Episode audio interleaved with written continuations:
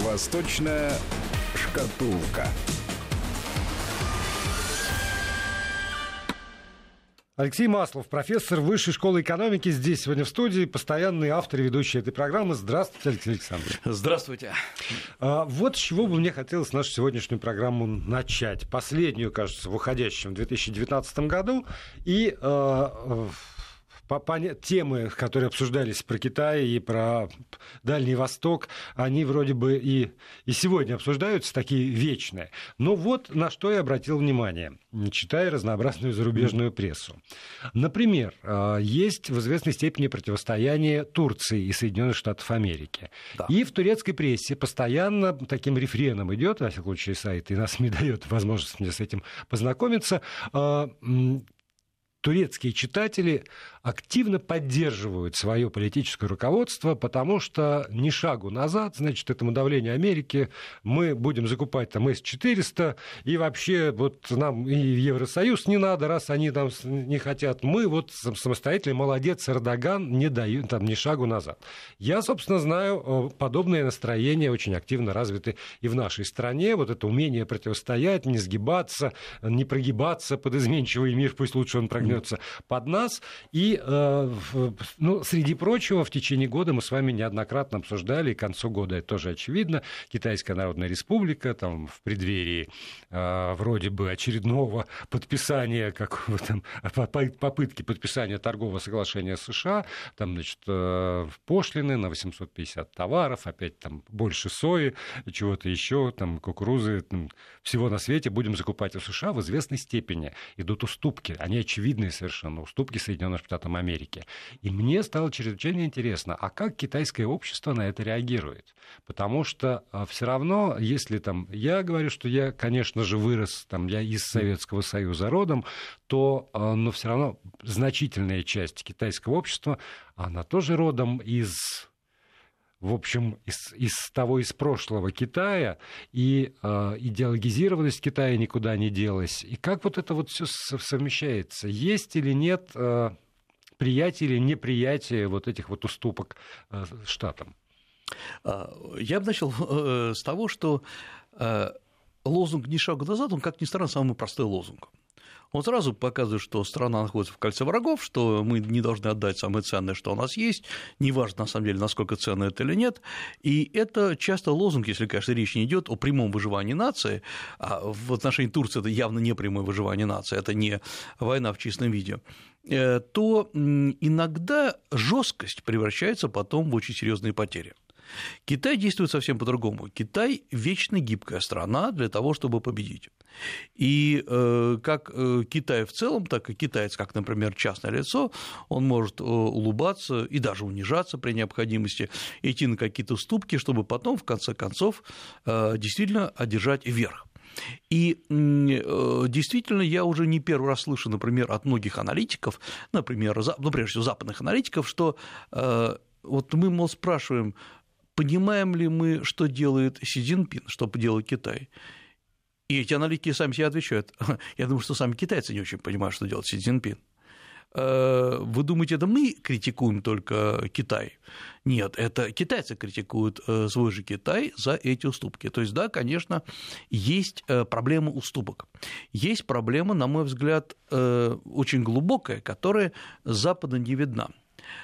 А проблема заключается в том, что э, Китаю наносится удар туда же, куда он был нанесен и в XIX веке, и э, в начале XX века, то есть он наносится в самое сердце национального достоинства. Китай опять унизили. И это очень грамотно раскручивается ситуация. Опять-таки, мы к вам со всей душой, а вы нас унизили. И э, позиция Си Цзиньпина, на мой взгляд, конечно, ослабели сейчас, хотя э, Компартия очень грамотно вышла из этого, из-под удара. Как? Вот эти вела налоговое послабление, вела уменьшение э, налогового облагаемого минимума, создала новые специальные экономические зоны. Вот в этом году только были созданы две, э, четыре дополнительных специальных экономических зоны, зоны свободной торговли и их стало 18 новых, то есть приезжай, вкладывай, работай, в том числе и на территории Харбина и Синьцзяна, это близко к российской территории, они должны быть нацелены на Россию, это зоны в глубине Китая, в центре Китая для подъема, то есть Китай понимает, что война будет долгой. И здесь есть еще один момент, который мы должны хорошо понимать. И как бы частично я сегодня хотел бы подвести итоги уходящего года на азиатском направлении. Э, Китай в этом году, конечно, проиграл. Китай, я именно с точки зрения противостояния США, Китай пошел на э, уступки, э, которые сейчас многие воспринимаются, что Китай не столь силен, как многим казалось. Подождите, а вот здесь вот, поскольку сегодня вечером как раз пришла весть о том, что Дональд Трамп заявил, что торговое соглашение готово, и оно будет подписано, вот буквально так сказал президент США, то возникает еще вот вопрос, а когда будет подписано вот это соглашение?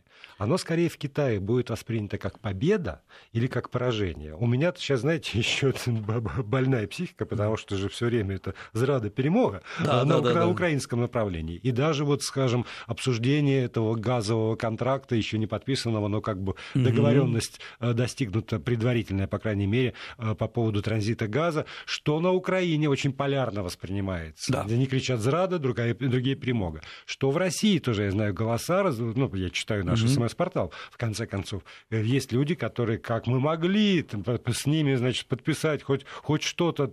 И вот э, вопрос э, компромисса, который, с моей точки зрения, без него невозможно принципе, никакая политика и никакая экономика, особенно международная. И это все вот отметается. Вот в Китае есть это э, противостояние, победа или поражение в случае подписания торгового соглашения США? Абсолютно нет. Вот нет? это сама по себе история, она деидеологизирована абсолютно. Я сейчас не говорю про, есть там и китайские диссиденты, я говорю про вот общую ну, канву. Да. Э, она деидеологизирована, потому что большинство э, китайцев сами себе, они не заметили удара по себе. И Китай, на мой взгляд, сделал гениальную абсолютно вещь, он не стал это выводить в область большой политики, он не стал пускать там по телевидению передачи о том, как американцы нам гадят, э, он не стал говорить о том, что из-за США мы хуже живем, потому что это было бы страшно, это был бы конец Китая. То есть то, что проходит, например, в российской идеологии, в рамках российских э, традиций, нам нужно понимать, из-за кого мы плохо живем. Китайцы или скажут, нет, подождите, неважно, мы всегда плохо живем из-за нашего руководства. Оно не сумело договориться с США или с какой другой страной. И когда надо, многие говорят, ну как, китайцы, наверное, просто мирный народ. Нет. Я напомню, когда несколько лет назад э, японцы потребовали э, обратно эти острова Синкаку, э, то японских, японские компании, сами жители там, Китая, например, Шанхая, Суджоу, там, где располагались японские компании, просто вымели их из Китая. И был, был бойкот, который был... вроде никто не организовывал, просто люди сказали, мы не покупаем японское. Да, абсолютно. И перестали покупать, и все. Да, и это было сделано очень грамотно, потому что Япония это всегда такой жупел, это всегда э, негатив. Вот если вы хотите узнать, где негатив, он в Японии, он с Японией связан. США не надо так играть, это Китай прекрасно понимает, потому что США еще торговать. США носитель э, очень важных для Китая э, технологий. Поэтому и Китай еще прекрасно понимает, что э, американский президент, как бы его ни звали, он не вечен. Он уходит через определенное количество времени, через 4, через 8 лет. То есть в любом случае э, он сидит на своем посту меньше, чем э, руководитель, чем председатель КНР. И в этом плане, э, может быть, все эти вот то, что было сейчас при Трампе, все это дело сменится – и отменится, и пойдет потепление, и более того, вернется даже, скажем, не к очень дружественной, но тем не менее обамовской политике. Э, поэтому э, здесь Китай очень важную вещь э, сделал. Он не стал выводить это на уровень какой-то фантастической войны. И поэтому, если надо будет восстановить отношения, это пройдет безболезненно. Я думаю, что рядовой китайец не заметит. Вопрос в другом. Вопрос в том, что Китай это был тоже момент истины для Китая, момент переосмысления, что сделано или не сделано правильно в экономике. Э, Китай в этом году обрел новых торговых э, союзников. Да, Китай до этого торговал там с, там, с десятками, сотнями стран, но Китай понял, ага, все-таки вот концентрация на США – это опасно. У меня такое ощущение, что они поняли, что и концентрация на внешнем рынке в ущерб внутреннему – это как? тоже опасно. Как? это, как? это стало вот очевидно как раз в этом году, да, даже, даже да, с этими да. самими зонами, о которых вы говорите. Да, Китай начал вкладывать вкладывать э, деньги, или точнее меры в стимулирование внутреннего рынка. Китай, по сути дела, э, тихо либерализовал, окончательно сделал там либеральный э, низовой уровень экономики. При этом еще раз повторю, что китайская экономика не либеральная, это антилиберальная модель, которая все-таки удачна для Китая. И самое главное, именно благодаря этой антилиберальной модели, когда можно за счет распоряжения, за счет ряда распоряжений и решений Госсовета КНР просто взять и переначить всю модель развития Китая, э, это дается за счет того, что э, управление экономикой абсолютистское. И вот в этом плане, как раз когда ругают или, наоборот, хвалят Китай, в основном ругают, конечно, что он антилиберальный или не рыночный, здесь это вопрос это механизм. Это, э, сам себе механизм, он неплох, не хорош. Это вопрос, на что мы направляем. Если антилиберальный механизм направлен на э, зажим э, активности предпринимателей, это плохо, это ужасно. Если э, это все ведет к повышению налогов, вот, пожалуйста, вам российский пример, это плохо, потому что это не дает э, выскочить внутреннему рынку вверх. Э, это... Эм, э, а вот если эти же антилиберальные меры направлены на то, что издается в прямом смысле приказ, распоряжение, э, освободить от налогов или просто ввести специальные экономические зоны за год, это все делается. Таким образом, вот это вот командное состояние экономики, оно неплохо, не хорошо, оно зависит угу. от стратегии. И вот это здесь как раз еще один момент, который я э, там, смотрю. Китайские стратегии опубликованы, они есть. Их можно прочитать, э, и стратегии краткосрочные, где есть цифры, и долгосрочные, где цифр нет, а есть только направление движения. Э, и я смотрю, что Китай от этих стратегий не отклоняется. Э, он продолжает э, действовать по стратегии, э, прежде всего, создания широкого среднего класса, но очень особенного. И в этом году это Китаю опять удается. Китай публикует цифры. Он говорит, что действительно за последние 40 лет, то есть с момента начала китайской перестройки, более 800, 800 миллионов человек вышло из состояния бедности, гигантская цифра. При этом Китай честно признается, что сейчас 1% населения страны контролирует 25% э, богатства. При этом 25% населения обладает 1% э, богатства. То есть, грубо говоря, бедность сохраняется. Парадокс в том, что процветающий Китай официально публикует эти э, цифры. Зачем? Коммунистический даже. Коммунистический. Не просто процветающий коммунистический Антилиберальный, Китай, анти, да. антидемократичный. Зачем? А потому что все время надо напоминать, ребята, нет никакой окончательной победы, не расслабляйтесь. Потому что да, вот вы стали жить лучше, но вы понимаете, что на самом деле лучше это просто вы вышли из состояния бедности. А э, вот Китай публикует цифры. Треть э, учителей школ, средних школ не имеют высшего образования. Э, для нас это странно, у нас учитель вот, всегда человек с высшим образованием. Китай говорит, нет, средняя школа, к сожалению, имеет высшее образование, особенно в глубинке, э, и, например, 8% э, школ в Китае, прошу прощения, 8% поликлиник в Китае располагают только фельдшерским составом. Вдумайтесь. Это потому, что в абсолютных цифрах не хватает специалистов? Да. Или потому, что у них есть та же проблема, что у нас, что нет калача, которым можно привлечь в глубинку, в эту самую сельскую школу квалифицированного педагога или в больницу квалифицированного врача. Понимаете, и то, и другое. Есть еще один момент. Э, сегодня азиатское мышление, в том числе китайское, действует немного по-другому. Э, мы сейчас тоже к этому приближаемся. Э, обучение врача, что в Китае, что в России, 6 лет. Человек говорит, 6 лет. Сколько я буду потом зарабатывать? Эм, я поеду, что в сельскую э, клинику в городе, не буду говорить в России, России хорошо, в Синьцзян-Уйгурский автономный район, сколько там буду получать, э, буду говорить в рублях, 50 э, тысяч рублей? Нет, нет, нет. Да, для китайца штука 50 тысяч рублей, это меньше тысячи долларов, да? Это 9, э, сейчас... Нет, просто да. я, я перевожу на нашего да. врача в этом а, самом городе. Да, нет, и, это, это чудесно. И, и понимаю, что он бы, может быть, прям задумался бы поехать. Потому что, когда формируется средний класс, угу. формируются другие запросы. Средняя зарплата в Китае вот в этом году, по последним данным, это, по-моему, данные за ноябрь, 969 э, долларов. Ну, грубо говоря, 1000 долларов совсем уж округленно. Округленно 60 тысяч рублей, средняя зарплата. А мы прекрасно понимаем, что у любых э, врачей в любых странах мира зарплата хорошая. И вот, например, если мы сравним обучение врача, например, в Канаде. Почему в Канаде? А потому что Канада, как я напомню, это бесплатная медицинская помощь, это не страховая медицина, как в США, это очень похожая модель, как в Советском Союзе была. Э, врач, который э, просто сидит на приеме, который тупо через компьютер смотрит твою, твой диагноз, это не клинический врач, это не делает, угу. который операция. Э, он, эм, по сути дела, пускает тебя по всем, грубо говоря, кругам ада, потому что каждый специалист там должен заработать свою копеечку из страховых фондов. И он будет получать, ты ему ничего не платишь, но государство платит ему столько, что у него зарплата значительно выше, чем средняя зарплата по Канаде. Э, поэтому врачами хочется быть, поэтому обучается и 6 лет, потом еще ординатура угу. 2 года. Это, понятно, все окупится, семья вкладывает. Вот когда госслужащий, а врач вообще-то, на самом деле, хотя формально является госслужащим, он является, он работает в государственной клинике. Да, и отвечает за безопасность страны, да. Да, нации. И когда он получает маленькие деньги, э, он не хочет туда идти. И это большая проблема для Китая. Но есть еще другая проблема, э, которая у нас она тоже есть, просто мы о ней не говорим. А вот вы попробуйте переучить этих врачей, которые сидят в дальних-дальних регионах.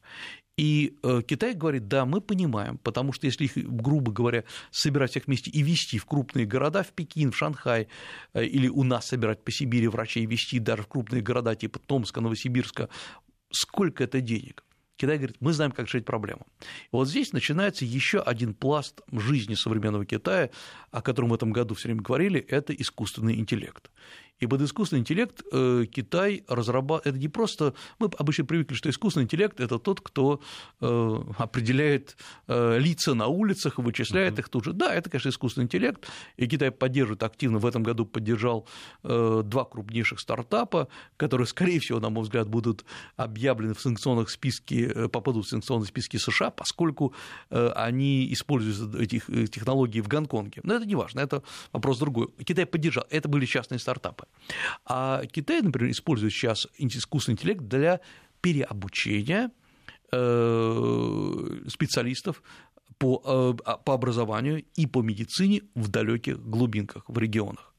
Не надо никуда, никого никуда не вывозить. Даже иногда не надо туда присылать группы людей, на пере, э, специалистов, которые будут преподавать. Идет все это дело через очень сложные компьютерные технологии, программы, через в том числе определяется способность человека быстро реагировать на ситуацию, как врачу иногда надо. Э, способность, э, например, сейчас я посмотрел уникальные китайские технологии, Э, учитель средней школы сидит перед компьютером, э, это деревня Китая такая не самая отсталая, но далеко не самая передовая, и, на мой взгляд, учителя там не самые лучшие. И ему э, компьютер, не живой человек, компьютер, начинает быстро задавать вопросы, типовые вопросы, которые школьники задают учителям. От вопросов, откуда берутся дети, до вопросов, как устроено мироздание.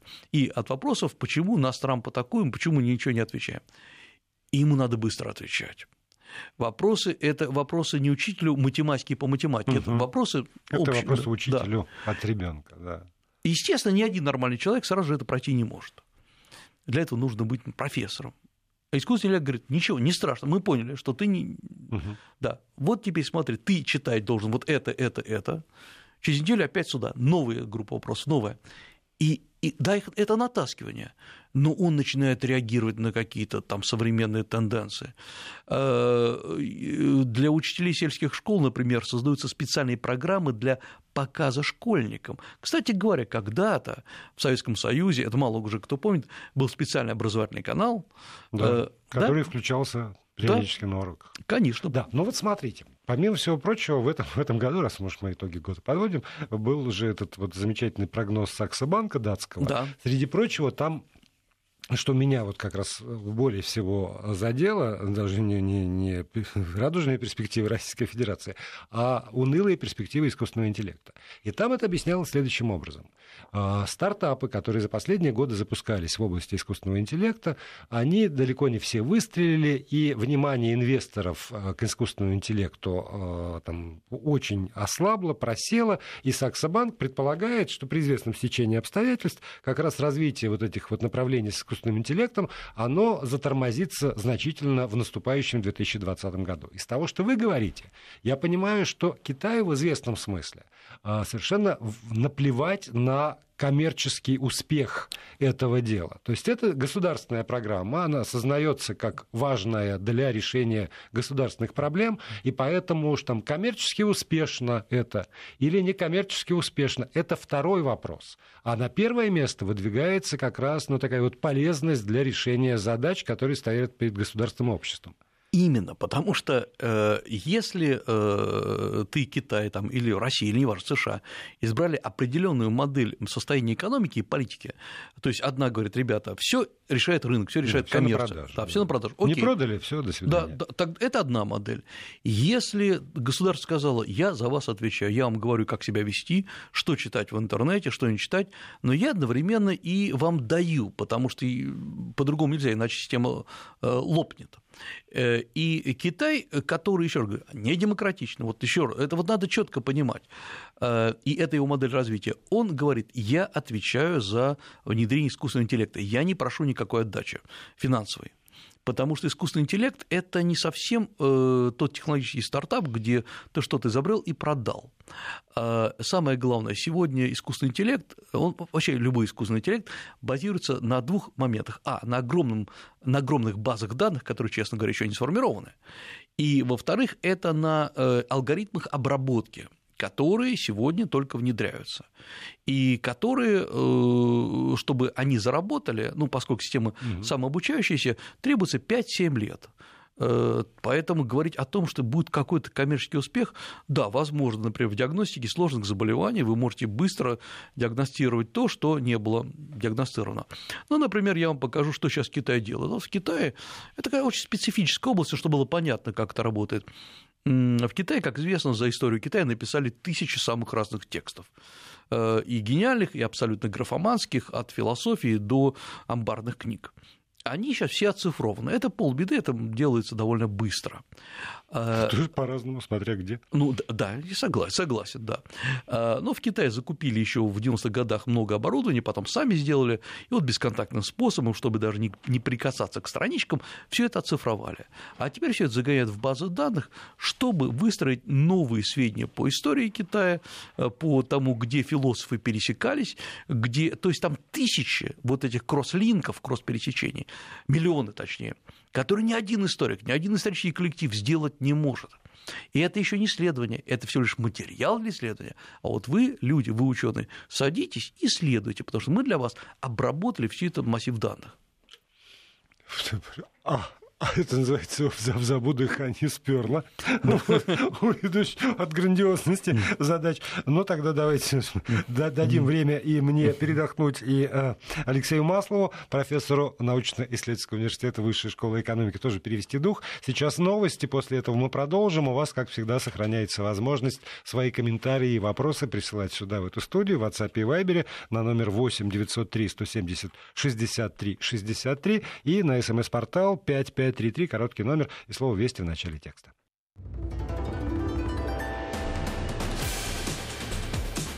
Восточная шкатулка. Продолжаем программу. Алексей Маслов, профессор научно-исследовательского университета Высшей школы экономики. Здесь в студии. Координаты наши я назвал. Для тех, кто, может быть, только что подключился, напомню. 8 903 170 63 63. Это тот номер, на который можно писать с помощью WhatsApp и Viber. И 5533, э, короткий номер для смс-сообщений. Если пишете смс то слово «Вести» должно быть в начале текста. Ну вот смотрите, Алексей Александрович, мы с вами начали, в общем, с противостояния торгового и торговой войны, как назвали во всех мировых СМИ, а, а, Китая и Соединенных Штатов Америки, закончили разговором про искусственный интеллект. Это связанные между собой категории или существующие ну, совершенно параллельно и отдельно? Нет, это не параллельные реальности, это абсолютно взаимосвязанные, потому что э, Китай, собственно говоря, э, у него есть идея, есть план, стратегия к 2025 году внедрить искусственный интеллект во все сферы производства, здравоохранения, образования э, и так далее. Еще раз говорю, это не онлайновое образование, о чем мы вдруг начали говорить с запозданием лет на 10. Это не компьютерная томография, это, это, это просто другой уровень. И это связано с тем, что Китай четко здесь постулировал, что он должен отобрать пальму первенства в разработках у США. Потому что и здесь, наверное, ну не будучи глубоким специалистом, я соглашусь, что будущее обработки э, больших э, объемов информации, аналитики – это за искусственным интеллектом. То есть вот этот вот новый технологический скачок, да. перед которым стало человечество. Они хотят вскочить первыми. Они, да, и они э, при э, реализации таких огромных объемов государственных вложений э, вполне имеют возможность это сделать. Э, очень сложно сейчас определить, кто тут впереди, кто позади, но, по крайней мере, реализация идет полным ходом. И вот это и есть ответ США. Да, США нельзя обогнать или там ответить им по торговле, потому что да, Китай, США самый большой потребитель товаров из Китая. Вот от этого не уйдешь. Э, и да, Китай готов согласиться с тем, что сейчас на каком-то вот маленьком поле на своем Бородинском сражении Китай проиграл. Это да. Но э, Китай думает о будущем. Вот это и есть особенность, которая, на мой взгляд, все время подталкивает Китай двигаться вверх. Он думает о том, как будет впереди он э, сегодня закладывает вещи, которые должны реализоваться через 10-15 лет. Э, еще раз обращу внимание, в России нет стратегии на 25 лет вперед, вот именно поэтапной. А это очень важно понимать, каким вот мы, там, я лично вижу свою страну. Это важно, чтобы э, мобилизовать усилия. Вот в Китае они мобилизованы. Э, иногда это делается я имею в виду в Китае прямо, и немножко туповато, когда партийные чиновники выступают, обучают, но самое главное, что это остается в головах. Когда дети э, со школы общаются с этим искусственным интеллектом, э, через игры, там масса таких игр создана, э, у них формируется другой тип мышления. Когда сейчас я вижу мои студенты в Китае, магистры, например, анализируют политические события через помощь компьютеров, искусственного интеллекта и сравнивают свои мнения с мнением, которые выдает там анализ баз данных там, 400 миллионов случаев, это крайне интересно. Человек уже соревнуется с машиной. И это тоже интересно, что мы всегда думали, что Китай – это такой копирующий, немножко туповатый угу. народ, вот, который лишь э, смотрит, да, где украли, что... Значит, да, разобрались, да, вытащили да. по образцу. Да, и такое было, это понятно. Но самое главное, что китайцы сами перепугались того, что огромный объем информации – не дает человеку мыслить. Он пытает, человек, думая, что получая информацию, нон-стоп смотря ролики из интернета, китайцы занимаются тем же самым, есть такая служба Юку, это аналог YouTube, вот там нон-стоп идут ролики. Э, э, ему кажется, что он образовывается. Китайцы сами почитали, что если на YouTube ролик там в среднем идет 12-15 минут, э, в Китае от 3,5 до 7 минут население не может выдерживать больше, надо бежать дальше вот такая неврастения вечная. И это в известной степени насторожило э, и там, Министерство образования Китая, вообще руководство Китая, потому что с этим населением нельзя двигаться в светлое будущее. Его надо по-другому обучать. Э, и э, вот этот искусственный интеллект, он заставляет, он помогает человеку, но он не заменяет его. Потому что заменить его ничем невозможно. Пока все равно достичь этого невозможно. Вот на этом поле Китай и будет бить США, на поле высоких технологий. А пока он, так как говорится, смиряется и готов где-то проиграть, но самое главное, что посмотрите, как Китай, это вот еще продолжение как бы только в года, как он отвечает оригинально. Э, все ожидали, что Китай будет в этом году, ну, то в октябре, то до 1 октября, то после 1 октября активно и грубо подавлять гонконгские события. И все СМИ были наполнены, и до сих пор наполнены этим. И в Гонконге, пока мы здесь сидим, э, очередная стачка в прямом смысле этого, там время от времени объявляются э, суббот, субботне-воскресные или там, наоборот, в рабочие дни общие забастовки. Ну, то есть Гонконг обездвижен, это правда. И как Китай ответил? Он ответил неожиданно и, на мой взгляд, очень грамотно. Опять-таки, долгосрочным шагом Китай перенес внимание на Макао. Вот это, э, как-то мы даже об этом говорили, что Макао – это не Гонконг психологически. Ну, да. да, но поскольку говорили мы с вами все таки про Макао, я помню вот на, на заре mm-hmm. существования нашей да. программы, когда еще в Гонконге ничего не происходило. Да. И тогда можно было рассуждать, что вот здесь свои особенности, mm-hmm. а тут вот свои особенности. А сейчас, когда, например, я, а, с одной стороны, в новостях слышу про то, что происходит в, в Гонконге, там то всплески, то затишье, но, но есть бурление. А с другой стороны, я, например, э, постоянно постоянно слышу рекламу Макао. В Макао хорошая погода, в Макао э, тихо и спокойно. У нас идеальное место для того, чтобы вы могли и отдохнуть, и развивать свои способности, и изучать языки. Такой вот просто рай земной, который, поскольку я понимаю, что реклама не возникает просто так, значит, ее проплачивают. И, и очень эффективно, судя по всему. Э, да, потому что, во-первых, есть, конечно, э, туристическое агентство по делам Макао, оно так называется, но это, конечно, часть большого э, центрального китайского туристического, туристического агентства, все правильно. Откуда взялось, вот почему тема Макао возникла? Потому что Китай решил, что надо переносить деловую активность из Гонконга в Макао. Надо сделать из Макао новый островок стабильности. Макао повело себя правильно. Э, я напомню, что это бывшая португальская колония, она еще, э, собственно, было первое место, куда высадились европейцы так стабильно, это еще 16 век, 1560-80-е годы создали там а, европейские поселения, изуитские, э, потом там были бенедиктинцы, и вот эта вся архитектура сохранилась. Потом пришли португальцы, строили дома в португальском стиле, и там заправлялись корабли, которые шли на Хоккайдо. Э, и э, Макао как раз был первым поселением европейским. И самое главное, что Макао э, никак не могло, насколько я могу понимать, за последние 30-40 лет найти себе место под солнцем. А казино недостаточно? И горная зона? Так дело в том, что казино, они только для азиатов. Угу. И там многие игры, они азиатского происхождения. Э, издалека видно, что это рулет, когда вы подходите ближе, понимаете, что это какая-то китайская рулетка. То есть, если вы не знаете правил, вы не сыграете. Да, там сидят и китайцы, и корейцы, в основном, кстати говоря, всякие жители э, КНР, которые туда приезжают. Но как-то для коммунистического Китая поддерживать центр азиатского и горного бизнеса, ну, плохо выглядит. Да, он приносит деньги, да, там есть э, хорошие э, большие э, гостиницы классные, то есть есть инфраструктура, но как-то это странно. То, то есть прикрыть глаза можно, а вот что-то делать для этого уже нехорошо. Конечно, потому что кто был, например, в Лас-Вегасе, хотя бы проездом, тот понимает, что Лас-Вегас – это не только казино, да, это развлечение, иногда э, такие слишком сладкие развлечения, и э, уровень э, там, криминала всегда ну, больше, выше, чем в обычных местах. И вот Китай сейчас всячески пытается в Макао перенести центр бизнеса.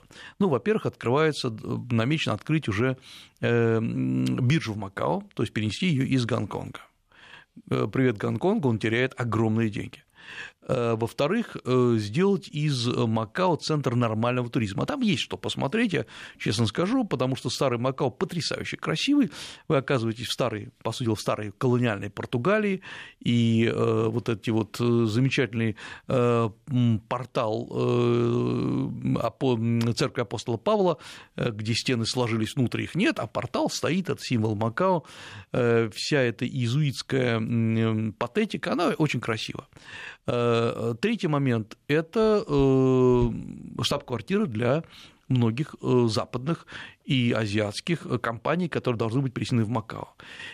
Макао сейчас важно психологически отделить от Гонконга для Китая, поэтому огромные проплаты рекламы Макао. Почему идет, кстати говоря, не во всех. Я знаю, что в некоторых странах мира отказались рекламировать Макао. Mm. Да, ну, например, ну, США это само собой, э, потому что э, это, мол, некоторые сочли, что э, в Гонконге люди пытаются установить демократию, а мы помимо них, то есть мы подстилаем соломку под КНР и рекламируем Макао для них. Э, ну, э, это, кажется, у каждой страны своя политика, но в любом случае э, Макао – это сильная попытка сделать гигантский туристический, интеллектуальный туристический центр, в отличие от Хайнани, где, конечно, никаким интеллектуальным туризмом не пахнет. У нас пауза 6 секунд, а через 6 секунд мы продолжим разговор. Вести ФМ. Алексей Маслов, профессор Высшей школы экономики, здесь в студии. Э, про Макао, давайте. Да. Э, есть еще одна интересная заметка. 20 лет назад Макао перешел, как, как официально говорит, возвращение в лоно КНР. А, и э, Си Цзиньпин поздравил жителей Макао, и мало кто, только те, кто, наверное, знают хорошо китайский язык, ну и сами китайцы, естественно, обратили внимание, как он к ним обратился – не, он обратился к ним не народ Макао, то есть народ Макао, это имеется в виду, вот есть там народ провинции Сычуань, народ провинции Юйнань, и народ Макао, он обратился уважаемые жители Макао. Тем самым многие сказали, как это грамотно сказано, потому что он отделил, он все таки подчеркнул, что у Макао есть некая своя самостоятельность. И то есть он не стал давить как на гонконговцев, потому что часто, когда говорили про Гонконг, говорили жители Гонконга, то есть такие жители, как и эм, э, э, народ Гонконга, то есть такой же народ, как КНР. О чем гонконгцы и очень сожалели, говорили, послушайте, у нас еще лет 30 вперед есть некая самостоятельность. Это очень сложный филологический пассаж, который, может быть, с трудом нами улавливается, но все оценили э, и сказали, видите, Си Цзиньпин с уважением относится к самостоятельности Макао. Я напомню, что Макао – это особый административный э, регион, особая административная зона, где также действует, например, э, своя валюта, макаоские патаки или гонконгские доллары в равной степени. Можете снимать из банкомата и то, и другое, расплачиваться. В Макао есть своя юрисдикция, то есть свои законы, которые достали еще от португальцев. Макао есть крупнейший э, Макаоский университет, который сейчас пытаются сделать международным, чтобы привлекать э, иностранцев. В Макао действует, например, э, университет Святого Иосифа, это португальский университет, совместное предприятие с Лиссабонским университетом. То есть туда нацелены все прожектора Китая. Зачем? Чтобы показать всем регионам и всему миру, вот кто себя плохо ведет, тот будет жить в Гонконге. Э, вы хотите бастовать? Никаких проблем, только посмотрите, что с вашей экономикой. Сегодня, вот я буквально дня три или четыре назад смотрел статистику, эм, сами все там, гонконгские бюро говорят, что Гонконг потерял за вот э, полгода, ну, там чуть больше полгода все, всех этих событий э, более 8 миллиардов долларов недополученной прибыли. А сколько еще недополучат вперед, это сложно сказать. А Макао станет богатым и процветающим. Вот это что такое долгосрочный ответ КНР. Ну, смотрите, вот изначально ведь они стартовали с, с одинаковых позиций, ну, в смысле, в смысле особ, особости статуса. Потому что британская колония, португальская, ну, примерно в одно время и в одном статусе они пошли. Но при этом Гонконг за счет того, что он просто богаче, более, не совсем. более строптив. Нет, не совсем. Во-первых, Гонконг – это абсолютно мультиэтничный, мультиязычный регион. И да, конечно, в основном там видит, мы видим китайцев, но там огромный квартал арабские, индийские, э, малазийские, тамильские кварталы и так далее. То есть э, он не совсем китайский. И э, это тоже довольно интересно, почему туда едут они в Макао. Макао сложно найти работу. Макао маленькая территория, 450 тысяч жителей. И э, Макао очень интеллектуальный. Там не нужны, э, грубо говоря, просто рабочие руки. А Гонконг, помимо вот Гонконга, которого мы знаем, который на всех картинках, это еще и рыбацкие деревушки, и погрузка-разгрузка. Это порт Гонконга, куда приезжают все абсолютно маргиналы и вполне такого трудоспособное население. И поэтому Гонконг все время чем-то недоволен. Поскольку я знаю гонконгских людей, э, в течение вот этих десятилетий они все время чем-то недовольны были. Ну, потому что вот э, при англичанах они, как считали, развивались прекрасно. Хотя здесь тоже есть вопросы, но это вопрос другой. Макао всегда был таким загончиком, где сложно найти работу, где все пожиже, где либо ты пристроишься в казино, крупье, например, или охранником, либо пойдешь в университет, для этого нужно образование, либо, например, будешь водить автобус по улицам Макао. Там мало работы. И вот поэтому Макао психологически совсем другой. Он деполитизирован, опять-таки, там, где казино, там не, не может быть политики. А, он э, очень э, удобен с точки зрения передвижения. Опять-таки, вы должны ездить между казино. И Макао, э, он, центр... вот, он центрально сделан вокруг э, вот старого Макао, и самый главный Макао, конечно, центр развлечений. Кто был когда-нибудь, это не реклама, сразу скажу, в каком-нибудь э, казино и гостинице Венециан, там, Венеция, тот, или там сфотографируется, вы никогда не обнаружите, что вы не в Венеции. Внутри проложены каналы, настоящие, в полную величину. Люди плавают на гондолах, э, вы высаживаетесь на берег, и там ресторанчики, это все в одной гостинице, все под одним куполом. Вы, у вас там э, собор Святого Павла внутри, вы, не собор, площадь ну, Святого да. Павла, да, вы можете по ней прогуляться, она чуть-чуть меньше, чем, естественно, обычная, но когда вы попадаете, вот зачем люди туда едут? Они едут, чтобы восхититься и посмотреть на, на, на эту историю. И э, вопрос в другом. Как только, и Китай, наверное, понимает, как только туда придут крупные компании, как только будут штаб-квартиры крупных э, транснациональных компаний, они туда придут из Гонконга, ситуация изменится. Придет другое население. И э, я так понимаю, что Китай понял, с Гонконгом быстро ситуацию не решишь. А давайте-ка мы ее потихонечку мы спускать на тормозах. Законсервируем. Законсервируем да. годами. Пускай они там разоряются. Свои консервные банки, пусть они друг друга сами перегрызут, осознают, что они потеряли, да? и приползут. Да, и Китай, э, как говорится, на Новый год уходит, сказал бы, с нерешенной проблемой, но с проблемой, которая рассасывается. Я, кстати, хочу напомнить, что в Китае Новый год наступает не 1 января, а 25 а 25 да. Э, поэтому, завершая программу, мы с вами не будем поздравлять поклонников программы «Восточная шкатулка» с Новым годом, а дождемся 24 января, и тогда уже будет э, канун Нового года. Спасибо большое. Счастливо. И с наступающим Новым годом.